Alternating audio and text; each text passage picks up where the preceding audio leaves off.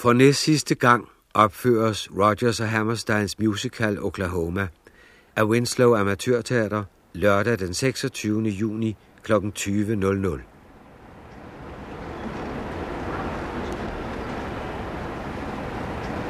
På første række sidder børnene uroligt, mens lyset dæmpes og uvertyren bryder løs.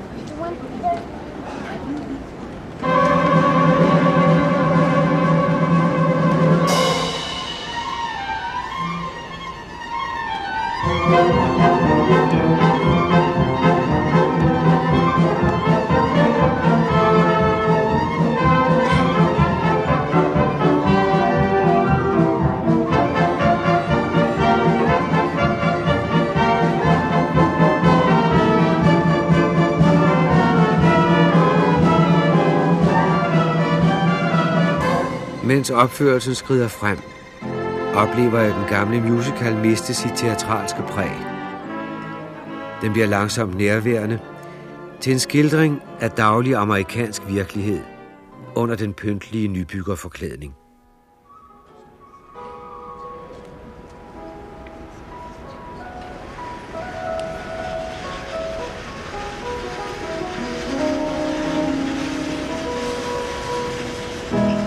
Cowboyen Curly, den pågående og indbilske held, får til sidst den pige, han er forelsket i. Han frikendes for mordet på sin rival, skurken, en lurvet gårdskald, der går i snavsede skjorter og har billeder af nøgne piger på væggen. There's a bright on the meadow. There's a bright on the meadow.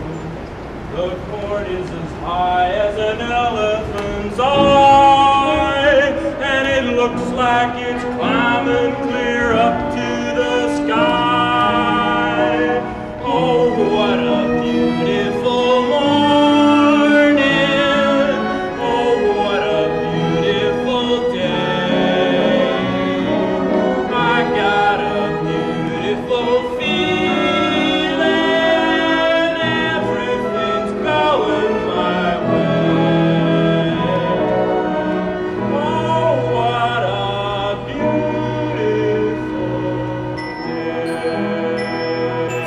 For gang i den tid, jeg har været i Winslow, føler jeg, at jeg nærmer mig byens sjæl.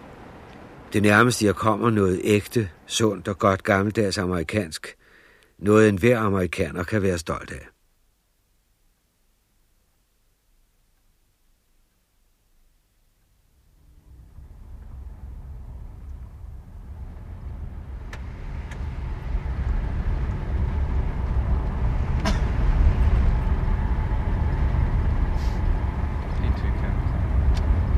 Den østgående hovedgade i udkanten af Winslow, klokken cirka halv et fredag nat, kører en patruljevogn op bag en støvet grønlig bil med smadrede baglygter og signalerer den til stansning ved vejsiden.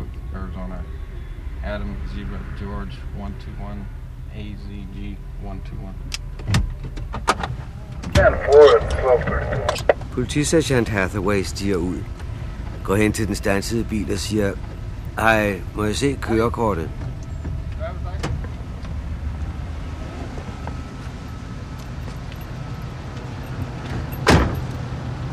Lidt senere kommer han tilbage med en indianer, der halter lidt. Indianerens stemme er en smule sløret, men han har ikke drukket noget særligt. Kun to øl. Han har heller ikke noget kørekort på sig. Where are you going? Around Lake. You're going to Talani Lake tonight? You don't have a driver's license? Mm. How come? Well, I just uh, pick up my car. I mean, uh, my brother's car down at uh, Brown Barnes. That's Qualico. Um, Why don't you step over here, okay? Politisergeant Hathaway er korrekt og behersket, mens han demonstrerer for den udenlandske reporter, hvordan man foretager Step en back. arrestation Step back. Spread your legs. og All the way. begynder at lægge indianeren Good i morning. håndjern. There you go.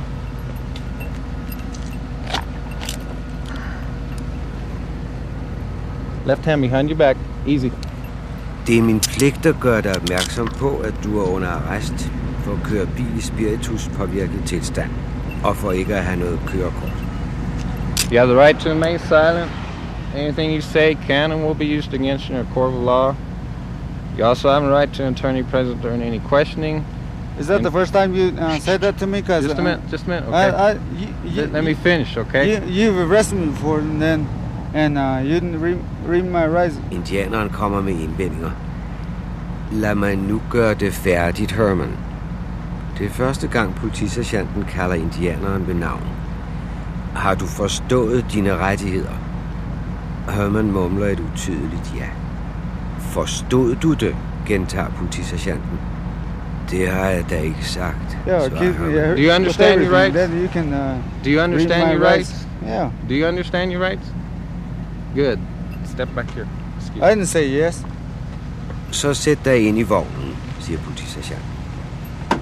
Hvad er det, jeg har gjort? Get in watch your. Jeg har lige Herman, forklaret det. Spirituskørsel. I just got finished explaining to you. DWI. Yeah, but Have a seat, Herman. Have a seat. Sæt dig nu, Herman. Jeg forsøger at være flink. Det er også første gang, du er flink over for nogen indvender, Herman. Bare fordi der er en med en mikrofon. Alright. I'm trying to be nice about this. Now get your feet in. this is the first time you're you're nice to somebody because somebody uh, has a microphone right your right in feet- front of you. Get your feet in, Herman, all right? Herman er længere at få fødderne indenfor i bilen. Du er kun ude på at få alle os indianere smidt i fængsel, siger uh, your feet in. trying to get all the Indians, Indians in jail. That's all. No, get your feet in, Herman. Get your feet in. All the Indians hate. Get your feet in. Watch your knee. Watch your knee. Huh? Can I? Can I? Uh, Det røvhul til Hathaway har lige arresteret mig. Herman taler ud af det åbne bilvindue til en indianer, der kommer hen fra den that's stansede took me in. 926 rotation. Til mig siger han, at han er dødtræt af, at det altid er ham, politisergeanten er ude efter. Det her er femte gang, han arresterer mig. Han kender mig. And he he's he he was the only one that tried to try to catch me all the time too. He's the only one that caught me five times right now. Five times for what? Everything. Politisergeanten indskyder, at man skulle tro, Herman var blevet klogere. Seemed like you'd learn after a while, weren't you, Herman? Pis, siger Herman. Shit. Du ved godt, at du ikke må køre, når du har drukket. You know you're not supposed to drive when you've been drinking. I wasn't drinking. I I, I Jeg har ikke drukket, siger Herman, men det er femte gang, du stanser mig. Du burde være blevet klogere efter den første, Herman, konstaterer politisergeanten. Sådan noget pis. he was the only one that caught me five times right now. You should have Yeah. learned after the first time, Herman. Shit. You know you ain't supposed to be driving, especially when you don't even have a driver's license to drive. Well, I, Tror du er så skide god, Hathaway? Hver gang du arresterer nogen, så tror du, at du bliver you think you're so damn good, Hathaway? Every time you caught a guy, you think you could go up another rank, but you don't. Du er et røvhul. You're all fucked up. That's what. That's what I'll, I'll always tell you. Go ahead, two, I'll stand by. Cause Tell me. another day you you try to uh, fuck them up. I know you. Take care. 10, 19, 10 4, 1241. I know you pretty good. You think you think I'm a handicap? I, I'm not.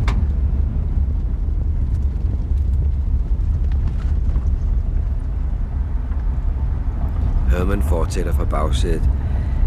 Og jeg siger lige, hvad der passer mig. Du kan sige, hvad du vil. Jeg er ligeglad. I could call you any any call any name I could give you, but Doesn't really bother me. You can call me whatever you want. yeah, but this is the first time you this is the first time you do that. Patruljevognen standser foran politistationen.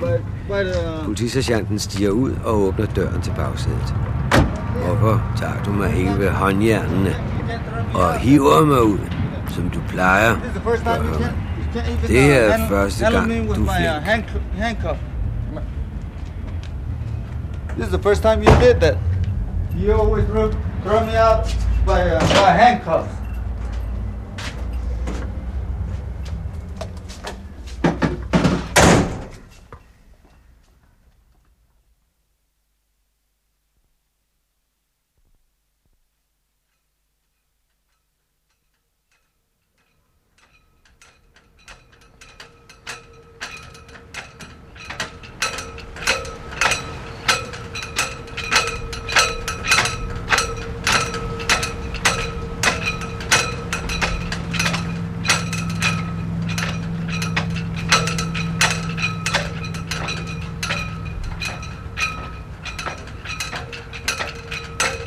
Tomme flagsnore står og slår i blæsten mod aluminiumstængerne uden for retsbygningen i Winslow.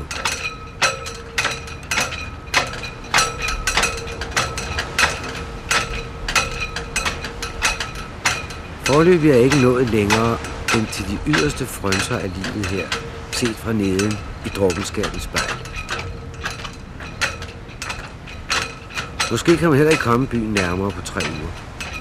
Så er det nemmest at stande sig op ved de åbenlyse problemer. Og i Winslow er der helt åbenlyse problemer. Døddrukne indianere, der drikker deres liv bort, tårer brændert ud på Skid Row op ad gule rustplettede containere langs Santa Fe-jernbanen.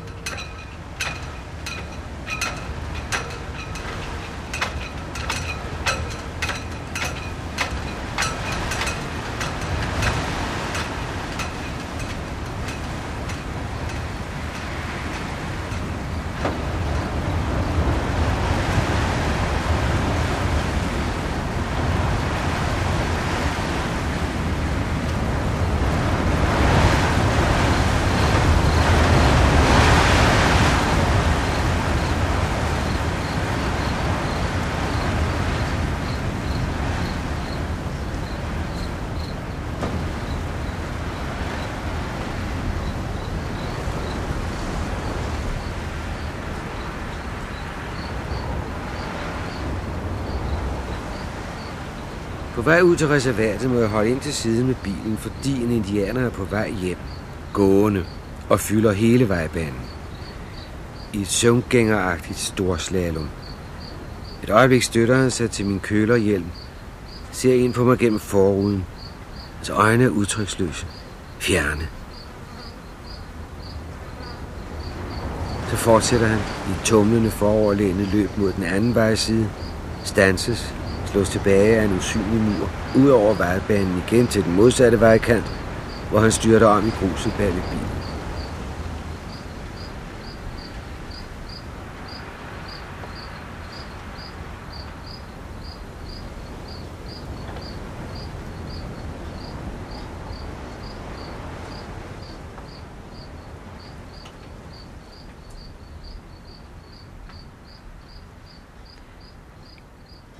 Winslow er en border town, en af de små byer, der ligger op til grænsen, lige syd for det store Navajo Hopi-reservat i det nordlige Arizona. Indbyggertal ca. 8.000. Hovedsageligt hvide, der arbejder ved Santa Fe-jernbanen, eller handlende og ranchejere. De dominerende trosretninger i byen er katolikkerne og de sidste dages hellige, mormonerne. Derudover findes 26 mindre trosamfund med lige så mange kirker eller forsamlingshuse. Hvad vil du her i Winslow, spørger folk. Her foregår intet usædvanligt. Hvad vil du her? Ja, yeah, hvad vil jeg her? Eftersøge en stemning? Beskrive en amerikansk lilleby? I begyndelsen er det mest en stemning af noget usædvanligt øde og deprimerende, der fascinerer mig ved Winslow – en forblæst og livløs samling huse, omgivet af et storslagent landskab. Bygrænserne markeret af motellernes høje neonreklamestandere, profitens kirketårne, beregnet for gennemrejsende på vej til Kalifornien og Grand Canyon. Winslow er stærkt puritansk. Den officielle moral bygger på Gud, familie og profit. Folk bryder sig ikke om fremmede, smutter i hul – i motellets bar forudser en lokal møbelhandlers kone en snarlig dommedag for Amerika, mens hun sidder og drikker vodka med 7-Up sammen med sin mand, og et kommunalt byrådsmedlem på 23 år. Han introducerer sig som det yngste byrådsmedlem i Arizonas historie. Amerika er blevet en svag, gudløs nation. Møbelhandlerens kone udvikler sin dommedagsvision. Amerika er blevet en doven forspist nation, der ikke længere kan gå på egne ben, men altid kører i bil. Ingen gider arbejde. De unge ryger hash, alle vil forsørges af regeringen, og indianerne lever som svin. De ved ikke engang, hvordan man skal bruge toilet. Selvom der skulle komme en atomkrig, trøster det unge byrådsmedlem, så viser Pentagons beregninger, at det kun er en tredjedel af amerikanerne, der dør. Hvem af os bliver det så, spørger møbelhandleren med et henrygt grin. Han har fået lidt for meget at drikke. Dem ude østpå, i storbyerne. Byrådsmedlemmet fortsætter alvorligt. Det bliver ikke os. Jeg tror virkelig på Jesus Kristus, understreger møbelhandlerens kone fortroligt. Folk er holdt op med at tro, derfor er Amerika blevet svagt.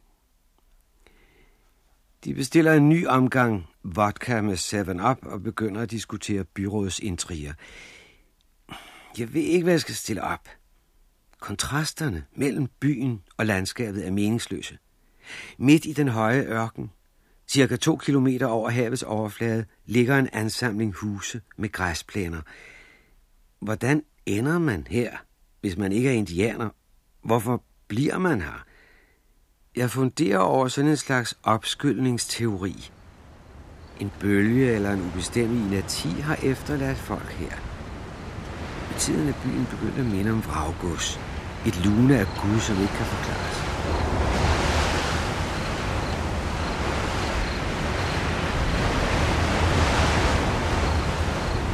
Og uden om byen, landskabet.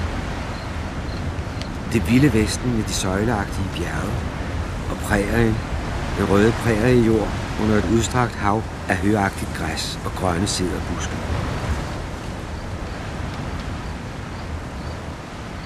Blæsten, der fra tid til anden rejser tynde, høje støvsøjler, der slinger hen over prærien som drukne indianere. Horisont, diset med søjlebjerge, slæbende af sand og blæst, rødlige med flade toppe. Fine regnvandsmønstre i den rosa sandsten, som mønstrene i en håndflade.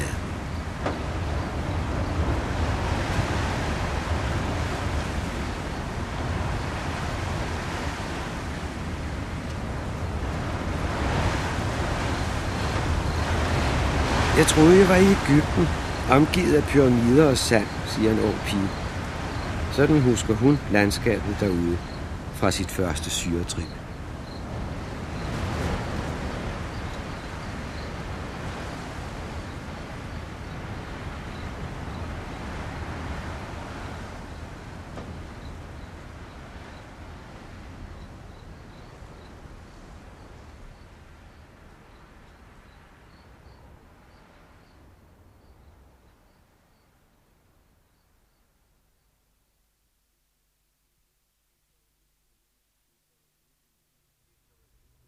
Det er som at leve nede i en dyb dal, siger en indianer, der er flyttet fra reservatet til Winslow.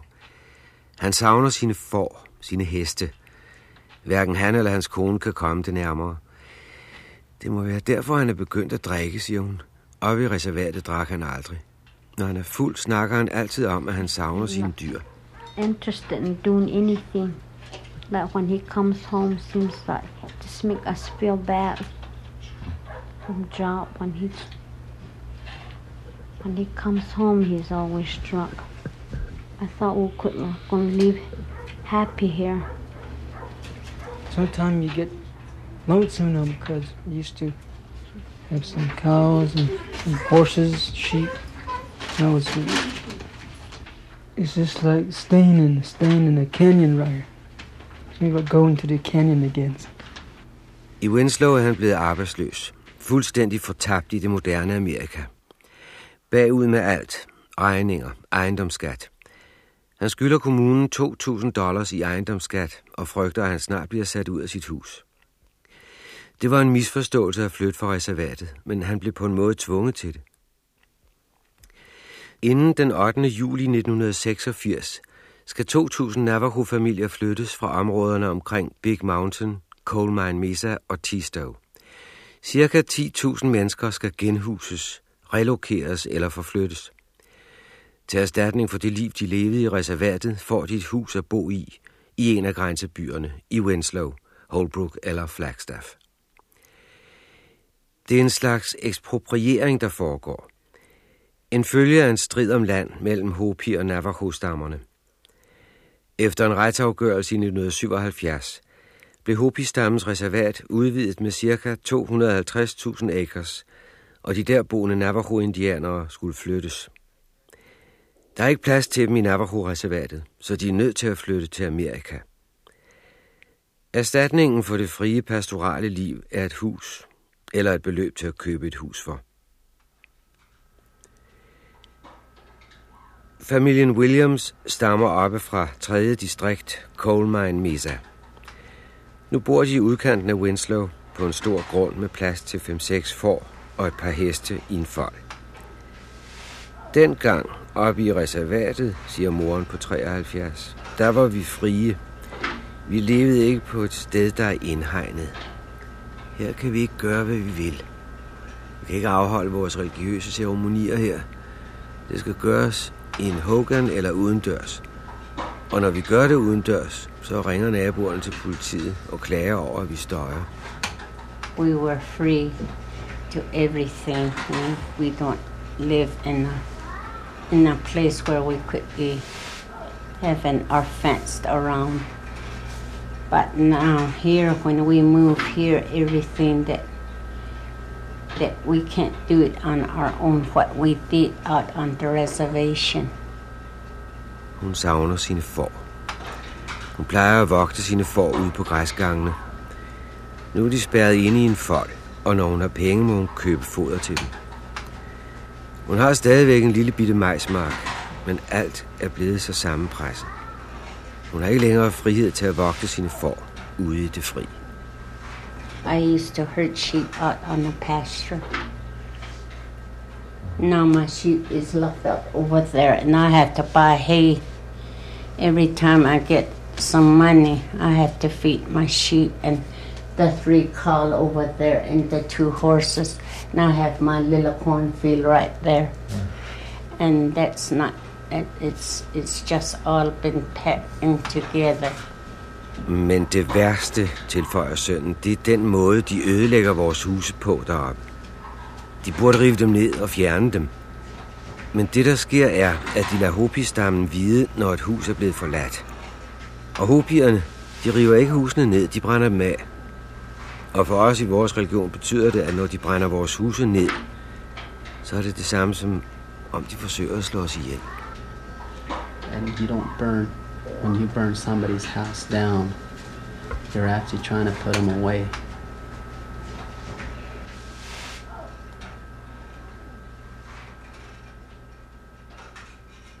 I midten af Navajo-reservatet, som en ø, ligger Hopi-reservatet. Rundt om denne ø ligger ca. 1,8 millioner acres, der tidligere gik under betegnelsen The Joint Use Area, fællesområdet, som både Hopier og Navajoer kunne bruge til græsning. I tidens løb blev Navajoerne for mangfoldige. De bredte sig med deres forflokke ud over fællesområdet og fortrængte Hopierne. I 1974 vedtog kongressen en opdeling af fællesområdet, der betød, at ca. 2.000 Navajo-familier skulle flyttes ud af reservatet. Hopi-stammen blev langt mindre berørt. Til forskel fra Navajoerne har Hopierne altid boet i deres landsbyer oppe på plateauet i midten af reservatet. Men selvom de boede i landsbyer, havde Hopierne også brug for græsning til deres dyr, og Navajoerne havde bredt sig for meget. Dertil kom spørgsmålet om undergrunden. I de landområder, hopierne har fået tildelt, ligger meget store kulforekomster. Forløbig er kun ca. 360 Navajo-familier flyttet. Endnu mangler der ca. 1.600 familier, der nægter at flytte fra den jord, de føler er deres. Efter retsafgørelsen i 1977 blev der gennemtvunget en drastisk nedskæring i Navajo-indianernes forår- og kvægbestand. Familier, der før havde flokke på 300 får og 25 heste, blev tvunget til at sælge og har nu kun et par heste og fem får tilbage. Alt er ligesom uddødt heroppe, siger en indianerkone oppe i Tistow. Landskabet er tomt. De små sekskantede Hogans ligger op ad bjergsiden, vindomsuste. Indianerkonen vil ikke flytte. Hendes stue er fyldt med børn, der bliver utidige over den fremmede hvide mand. En gammel bedstemor sidder tavs på sengekanten. Hvis de kommer for at sætte os ud, siger indianerkonen, så tager hun nok et eller andet. En sten eller sådan noget og smider efter dem. Hun vil ikke ind til byen. I byen er der ingen arbejde, ingen indkomst, og hun har masser af børn. I byen er udgifterne til vand og el alt for store. Herude i reservatet skal de ikke betale for noget.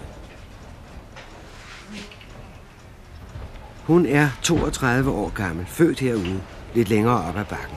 Hun har otte børn, syv piger, en dreng, og så et barn i maven. Det bekymrer hende, at de kun har fem får og en hest tilbage. Hun vil gerne have, at hendes børn lærte at ride og vogte får.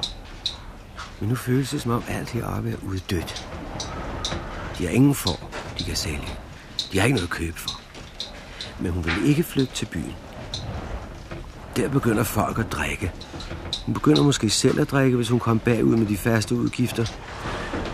If I move into town somehow, if I'm way behind something, and I probably might just uh, start drinking, and uh, my kids will be just running around in town.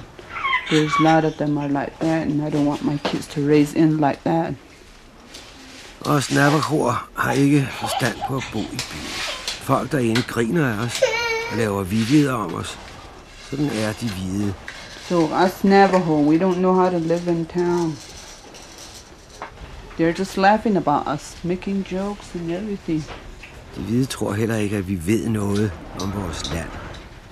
Vi ønsker ikke, at der skal komme nogen og ødelægge vores jord. Dette land er ligesom et levende menneske. Vi kalder denne jord for vores mor og himlen for vores far. Gud gav os dette land til at leve på. Vi er vokset op her. Vi har vendet os til at bo på dette sted. That's how we know us Navajo. We pray and we tell them our mother. This land's our mother. And uh, the cloud, the guy's our father. And God gave us the land to live on. So we we raised here and we like to live here and we got used to it.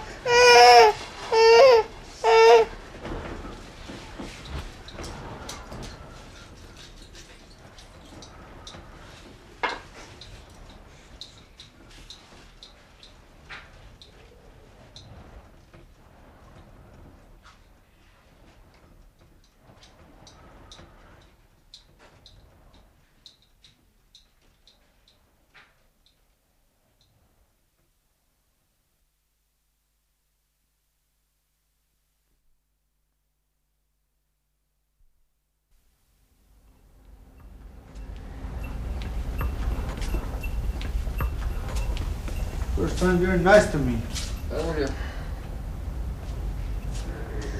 Why, why, why, why don't you say something? Say, say all those things that you used to say to me when you when Like you what? arrest me. Like what? Inde på politistationen fortsætter Herman med at påpege det usædvanligt korrekte i politisergeant Hathaways opførsel. Hvorfor siger du ikke, hvis jeg ser dig her igen, så sparker jeg nosserne af I'd dig? beat the shit out of you if you if you if I see you on the street again. You say that to me. Har I sagt det, spørger politisergeanten. Oh, I did, huh? Yeah. Sure, I did. Sæt dig nu, Herman. Have a seat. Politisergeanten forlader kontoret, kommer tilbage et øjeblik senere og spørger Herman, hvor mange gange har jeg arresteret dig for spirituskørsel? How many times have I arrested you for DWI, Herman? Tæl dem, svarer Herman. You've never been in here for DWI, so how could I have arrested you for DWI? When? Du har aldrig været inde for spirituskørsel. Du har stanset mig fem gange, insisterer Herman. Diskussionen You fortsætter lidt. stopped me five times while I was on. I've never, you've never been arrested for DWI. You've never been in yeah, here you for stopped me DWI. fi- four times while I was down towards um, Delcon. Så spørger politisergeanten, om Herman har lyst til at blæse i Do you want to take a breathalyzer, Herman? Yeah. Svarer han og tilføjer, at han bliver stanset hver gang han kommer til byen.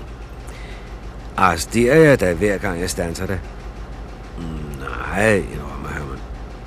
Hvad beklager du dig så over, afslutter politisergeanten. Hey, stop every time I come into time. Every time I come Do time. I arrest you every time I stop you? No.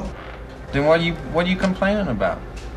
Well, what what the hell are, what the hell are you? Hvad Uh, helvede er du ude på, are Hathaway? you are you En medalje?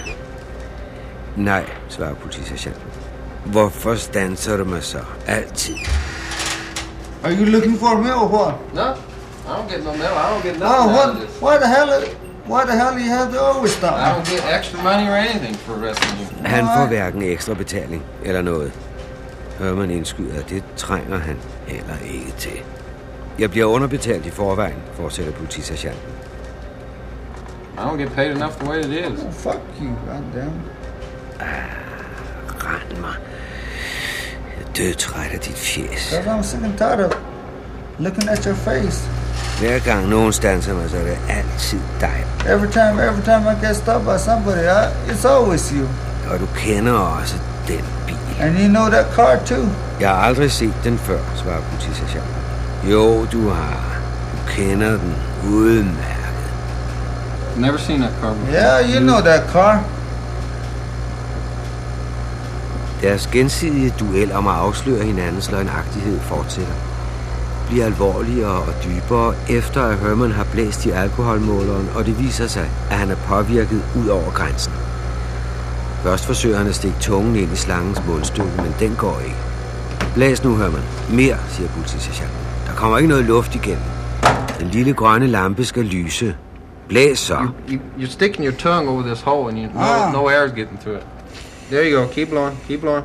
More, more, more, more, more, more. There you go. We're good. Go back over there. Herefter gør politisergeanten Herman opmærksom på, at grænsen for at køre bil med alkohol i blodet er i Arizona 0,10, og Herman har 0,20, altså dobbelt så You meget. registered point two zero. You've had twice as much as one you. zero? Yeah, Ten, huh? yeah. And you went twenty. That means you've had twice as much as you should have to be driving. Hvad mener du med, at jeg har dobbelt så meget? Jeg har kun én gang så meget. Dobbelt, insisterer politisergeanten. Man må have 10, og du har 20. What do you mean twice as much? You've had twice over I, the I legal only limit. have once as much. Twice. Hathaway, siger Herman, der nu kan se frem til 72 dages fængsel for spirituskørsel. Jeg vil ønske, nogen slår dig ihjel en dag. Det er der måske også nogen, der gør. Politisergeanten svarer til synligheden uanfægtet. Men det bliver i hvert fald ikke dig. Hathaway. I hope somebody kills his shoulder. They might one of these days, Herman. Yeah, you damn right they will. won't be Because they're sick and tired of you. It won't be you. It might be me, boy. Måske bliver det mig. Din skider ikke, siger han. Jeg skal nok være der med en pistol. Måske bliver det en anden, men vi skal nok få ram på dig. Tja, vi skal være alle dø en dag, svarer politisergeanten uanfægtet. It might be me. You skinny fucker, I'll be I'll be out there and I'll I'll have a gun in my hand. It might it might be somebody else, but you'll you'll you'll get that thing. Cause they know I'm you're pretty I'm gonna die one of these days. one of these days you gotta die shit. That's right. One of these days I will. Vi kender dig. Alle os navajoer, fortsætter Herman. Vi er dødtrætte af dig. Det er altid dig, din skiderik, der prøver at få os i fængsel. They know you're pretty good. These Navajos, they're sick and tired of you. You're the only fucker that tried to uh, try to get everybody in jail. Det er første gang, du opfører dig normalt. This is the first time that you're you're making sense to me. Jeg kan godt huske, dengang vi gik i I skole went to school where you went to school. Du var en rigtig lille tøsedreng. You used to be just a crybaby. Jeg ville ønske, vi stadigvæk var der. I wish we were still down there. Hvor? spørger politisergeanten. Where's that? You know where it is at. Du ved godt, Where's hvor. that? Du benægter bare alting, eller også er du fuldstændig debil. En debil You just betjent. denying everything. Then you don't even know what. You don't even know what's going on. In other words, you you must be uh, completely retarded or what? A retarded cop.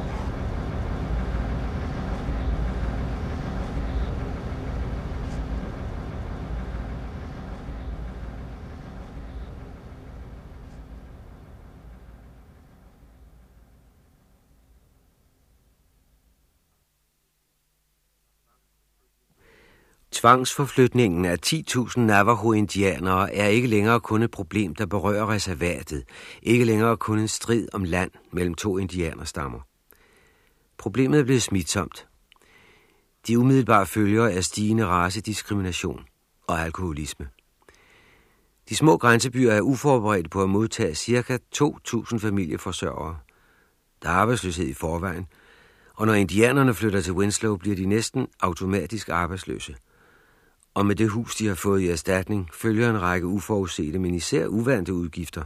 Ejendomsskatter, vandafgifter, elregninger og forsikringer. Ingen har fortalt dem om det, før de flyttede, og indianerne, især de ældre, kan ikke vende sig til livet i byen. De savner det frie liv med deres dyr og bliver syge af sorg. Mange sælger deres huse igen med store tab, fordi de ikke forstår sig på gæld og pantebreve. De tager, hvad de kan få, kontant, og flytter tilbage til reservatet. Det er ganske vist ulovligt, men hvem kan forhindre dem i det, siger en indianer. Det er som at slå nogen ihjel, men meget langsomt. Og når vi dør, så er det ikke kun os. Også vores omgivelser dør. Tvangsforflytningen er begyndt at true de hvide, især de hvide kvægrancher nord for Winslow. Der er opstået så mange ulykkelige konsekvenser, at man er begyndt at tale om at udvide Navajo-reservatet med 250.000 acres sydpå. Det vil sige, at reservatets sydgrænse kommer til at gå lige nord for Winslow. Det kan lade sig gøre, fordi området er statsejet, og de hvide driver deres rancher på lejet jord. Hvis det gennemføres, må de hvide flytte. De mister deres levevej, hvis staten undlader at forny lejekontrakterne. Så de hvide kvægrancher er begyndt at blive bekymrede, ligesom de handlende i Winslow. Hvis reservatets grænser kommer til at gå lige nord for Winslow, vil folk begynde at handle derude. Der betales ikke omsætningsafgift i reservatet. Fødevarer, tøj, cigaretter er 5% billigere i reservatet end i byen, så handelsstanden er bekymret.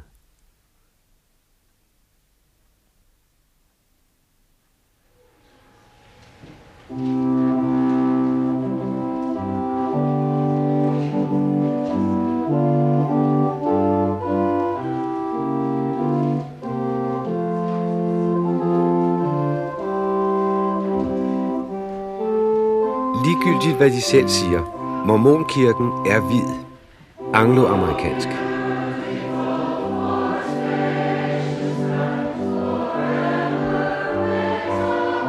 Mormonerne er hvid mellemklasse, funktionærer og handlende.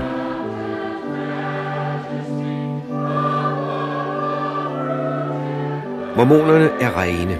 Deres kjoler og skjorter er nyvaskede. Deres sokker er hvide. Deres tænder velplejede. Deres børn er rene, vandkæmmede og pyntede, men meget urolige under gudstjenesten.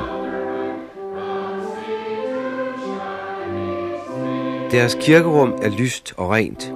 Deres nadver er ren. Vand i stedet for vin.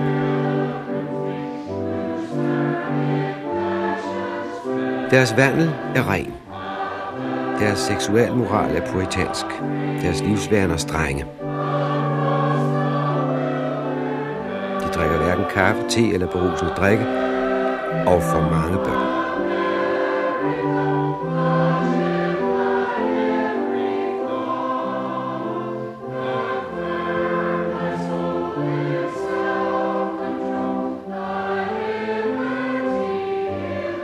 De har for længst afskaffet flere koneriet. De unge i puberteten holdes virksomme, og for at undgå fristelser mødes de unge af modsat køn aldrig alene officielt. Det kaldes double dating, stævnemøde for flere par. Mormonerne er nok noget af det mest amerikanske, der findes i Amerika. Renfærdige og patriotiske.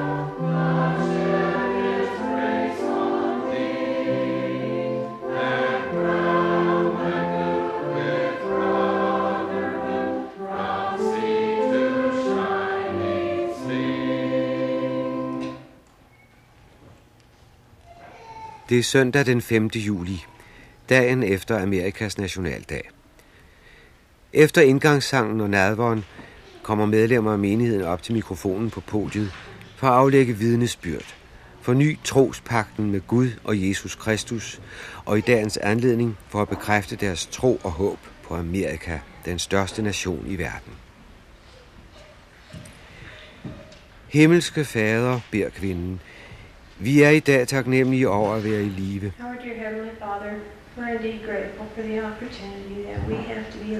Taknemmelige over al den velsignelse, du har skænket os. Taknemmelige over alle de muligheder, vi har i dette smukke land. Hjælp os med at holde det stærkt. Vis vores ledere, at vi er stolte af at være amerikanere. proud to be Americans. Hjælp os med at lære vores børn, vores kære, vores naboer og vores venner, hvad det vil sige at være patriot.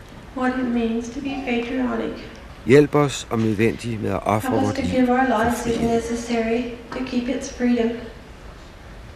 these things we pray for humbly in the name of Jesus Christ. Amen.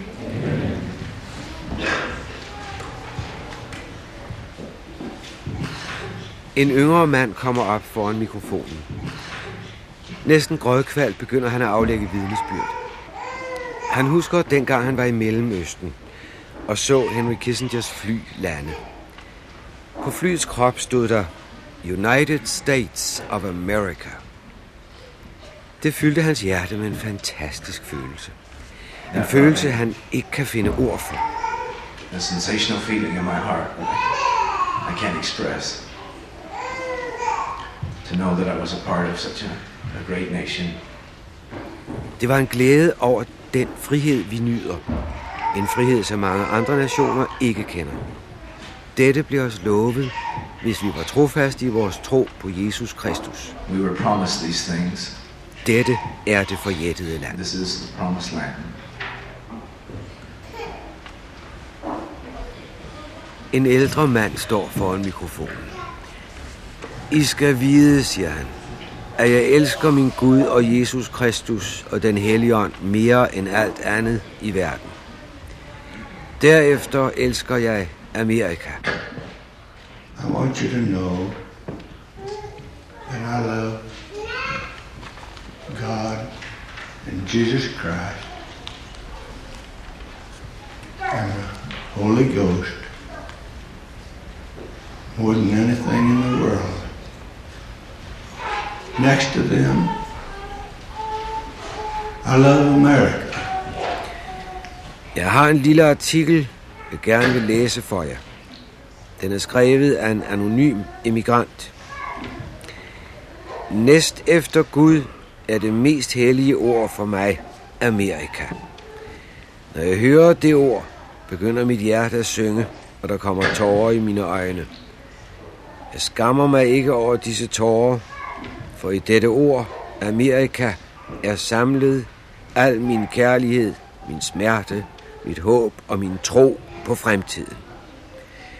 Hvem ville ikke kæmpe og dø for dette velsignede land og dets frihed? The most sacred word in all the world to me is America. When I hear that word, something begins singing in my heart. And sometimes tears come to my eyes. I'm not ashamed of those tears, for in that one word, America, are enshrined all my love, my dreams, my hopes, my faith in the future. Who would not fight and, if need be, die for this blessed land of ours? Long live America.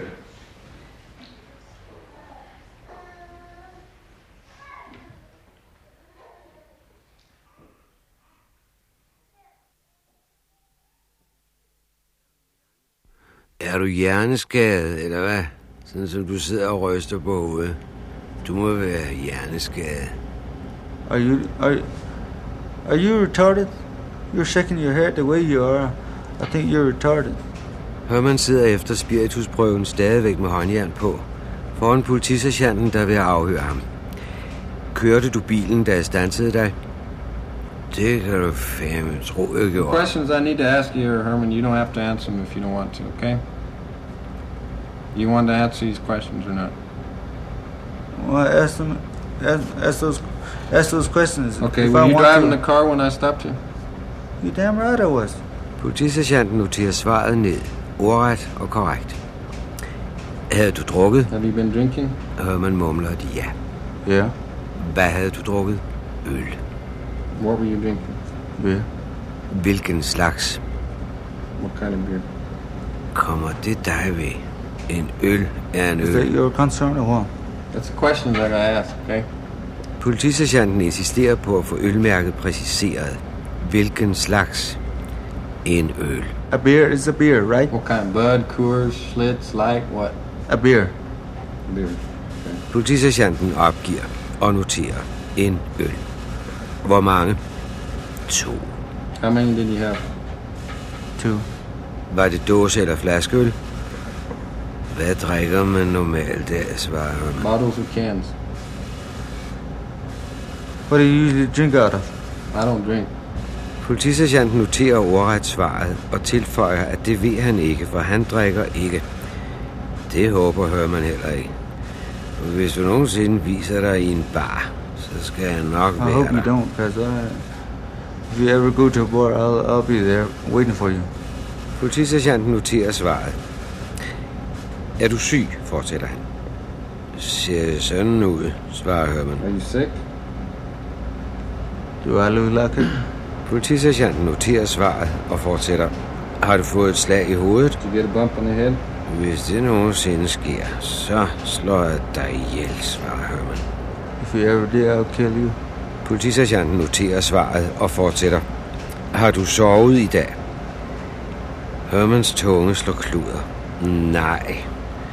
Sover dagen. Du, hvis du gør det, så er du doven. Ja, politisergeanten sover om dagen, fordi han arbejder om natten. You any sleep today? No. Do you sleep during the day? If you do, you're you're lazy. Yeah, I sleep during the day because I work all night. Nogen kunne komme og skære halsen over på dig, bemærker Herman. Somebody might cut your throat if you're sleeping down during the day. Politisergeanten noterer svaret. Du er ligeglad, eh, siger Herman. Ja, politisergeanten You don't mind, er huh? ligeglad. No, not really. I ain't worried about it. Herman. I wish you could. Jeg vil ønske, du ikke var ligeglad, fortsætter Herman. Det her er første gang, du er flink over for mig. Bare fordi der er en med en mikrofon. Politisergeanten svarer, at den mikrofon ikke generer ham. Hvis jeg vil gøre noget, så gjorde jeg det. Så gør det, siger Herman. Hvorfor skulle jeg gøre noget? This is the first time you're you're talking pretty This good first to me, time huh? I've arrested you in a long Is- time. This is the first time you've been nice to me, just because of this uh, mic and uh, all those uh, It tape might don't bother me at all. If I was going to do something, I'd do it whether it was on or not. Well, do it then. I don't want to do anything. Why should I? Du bare en lille skiderig, fastslår Herman. Cause you're you're just a damn chicken shit. That's all. Jeg ved godt, hvad du er ude på, men den går ikke, siger I politisergeanten. know what you're trying to do, Herman, and it's not going to work, okay? Herman fortsætter. Han ved godt, hvad politiet gør ved folk. Han så det selv, da han sad arresteret sidste gang. I prøver altid at slå og mishandle folk. Well, every every time you throw somebody in here, you try to kick their ass, huh? Yeah, that's what you always do. Cause I've seen you when when I was a trustee. I was here. Hvad sad du inde for sidste gang, spørger politisergeanten. Er det noget, du behøver at vide? Jeg ved det, svarer politisergeanten. Jeg spørger bare. Du sad inde for tyveri, ikke? Det er helt rigtigt, svarer Herman, men det er ikke dit problem. What were you in here for last time? Do you have to know?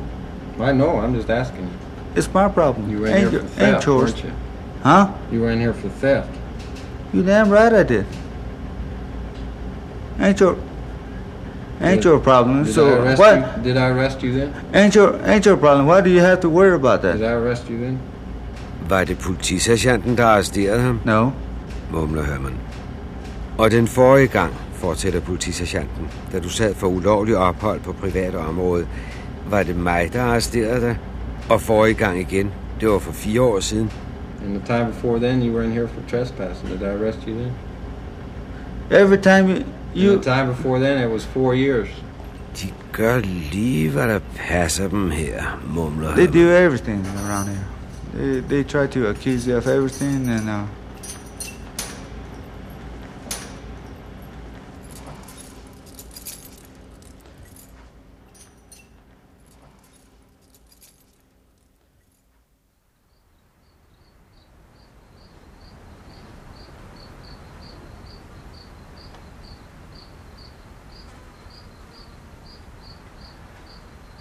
I begyndelsen var uskylden, som en indianer udtrykker det. Så kom den hvide mand, og med ham grådigheden. Amerika er en nation plaget af succesdrømme. Taberne tæller ikke. Der er altid to tydelige typer i amerikanske underholdningsfilm, ligesom i Oklahoma. Skurken uden moral og helten med moral. I det endelige opgør mellem skurk og helt viser det sig altid, at helten kender flere beskidte tricks end skurken, og derfor vinder. Den amerikanske helt er altid en mand, der kan kamuflere sine beskidte tricks som god moral.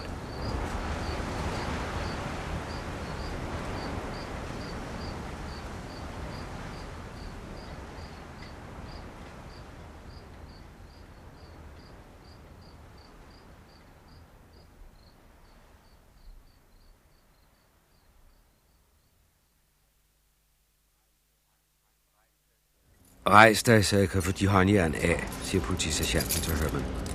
Stand up, bro. Stand up. Let me get those handcuffs on. Hvorfor tager du mig ikke i håndjernet og hiver mig op, som du plejer, spørger Herman og rejser sig. why don't, why don't you do the way you used to do? Jerk, jerk me up.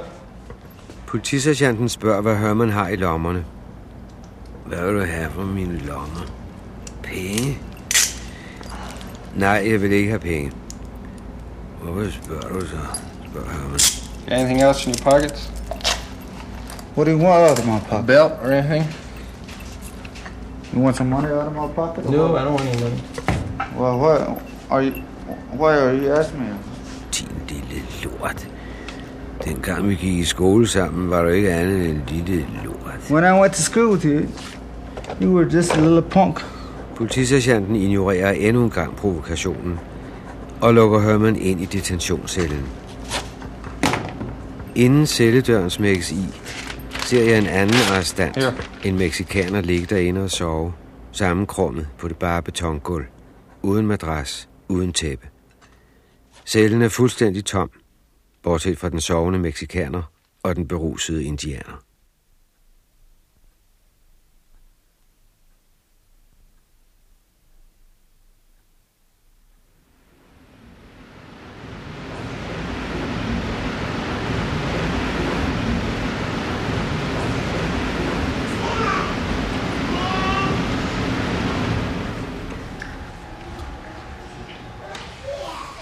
Vækkelsesmødet er ved at være forbi. Kirkesalen er næsten lige så tom som cellen. Der er tre indianerkoner, et par mindre børn, den hvide kvindelige missionær og hendes assistent. Resten af den indianske menighed er kørt til et stort vækkelsesmøde op i reservatet ved Tistow. Bed for mine to drenge, siger den ene af konerne. De er taget til Window Rock for at finde arbejde. Bed Gud om at hjælpe dem med at finde arbejde. wander looking for a job. The Lord's going to help help them to get a job. Bønden begynder. Let's just pray together. tonight. Missionæren beder for, mens de andre mumler i den Hallelujah. tomme Father, sal. we praise you and thank you. Uh, Thank you, Lord, for your word tonight. Uh, Thank you, Lord, for this people that are gathered here tonight. Uh, And Father, we just pray that you will Vi just ved, det ser every umuligt ud, need, men Lord, vi ved også, at du kan hjælpe. Lord, we just pray for one another tonight. We thank you, Lord, for these that are here. And we pray, Lord, for those that are om not with us tonight. til de to Those that have gone out to Tisto, keep your hand upon them, Lord, and protect them as they travel, O God, and bless them in the service there tonight, O Lord. We commit them into thy hand. Lord, may they learn something from your word that will help them uh, to walk with you and walk close to you, Lord. And oh, Father, we pray tonight, uh, Lord, that you'll just be with each one of us here. Uh, we pray for Sadie and Leo's sons, Lord, that have gone to Winter Rock to look for work. Uh, Father, we ask you to open the way before them, Lord, and give them opportunities, Lord, and jobs there in Winter Rock. Lord, we know that it looks impossible, but oh God, we know that you're able. And so, Lord, we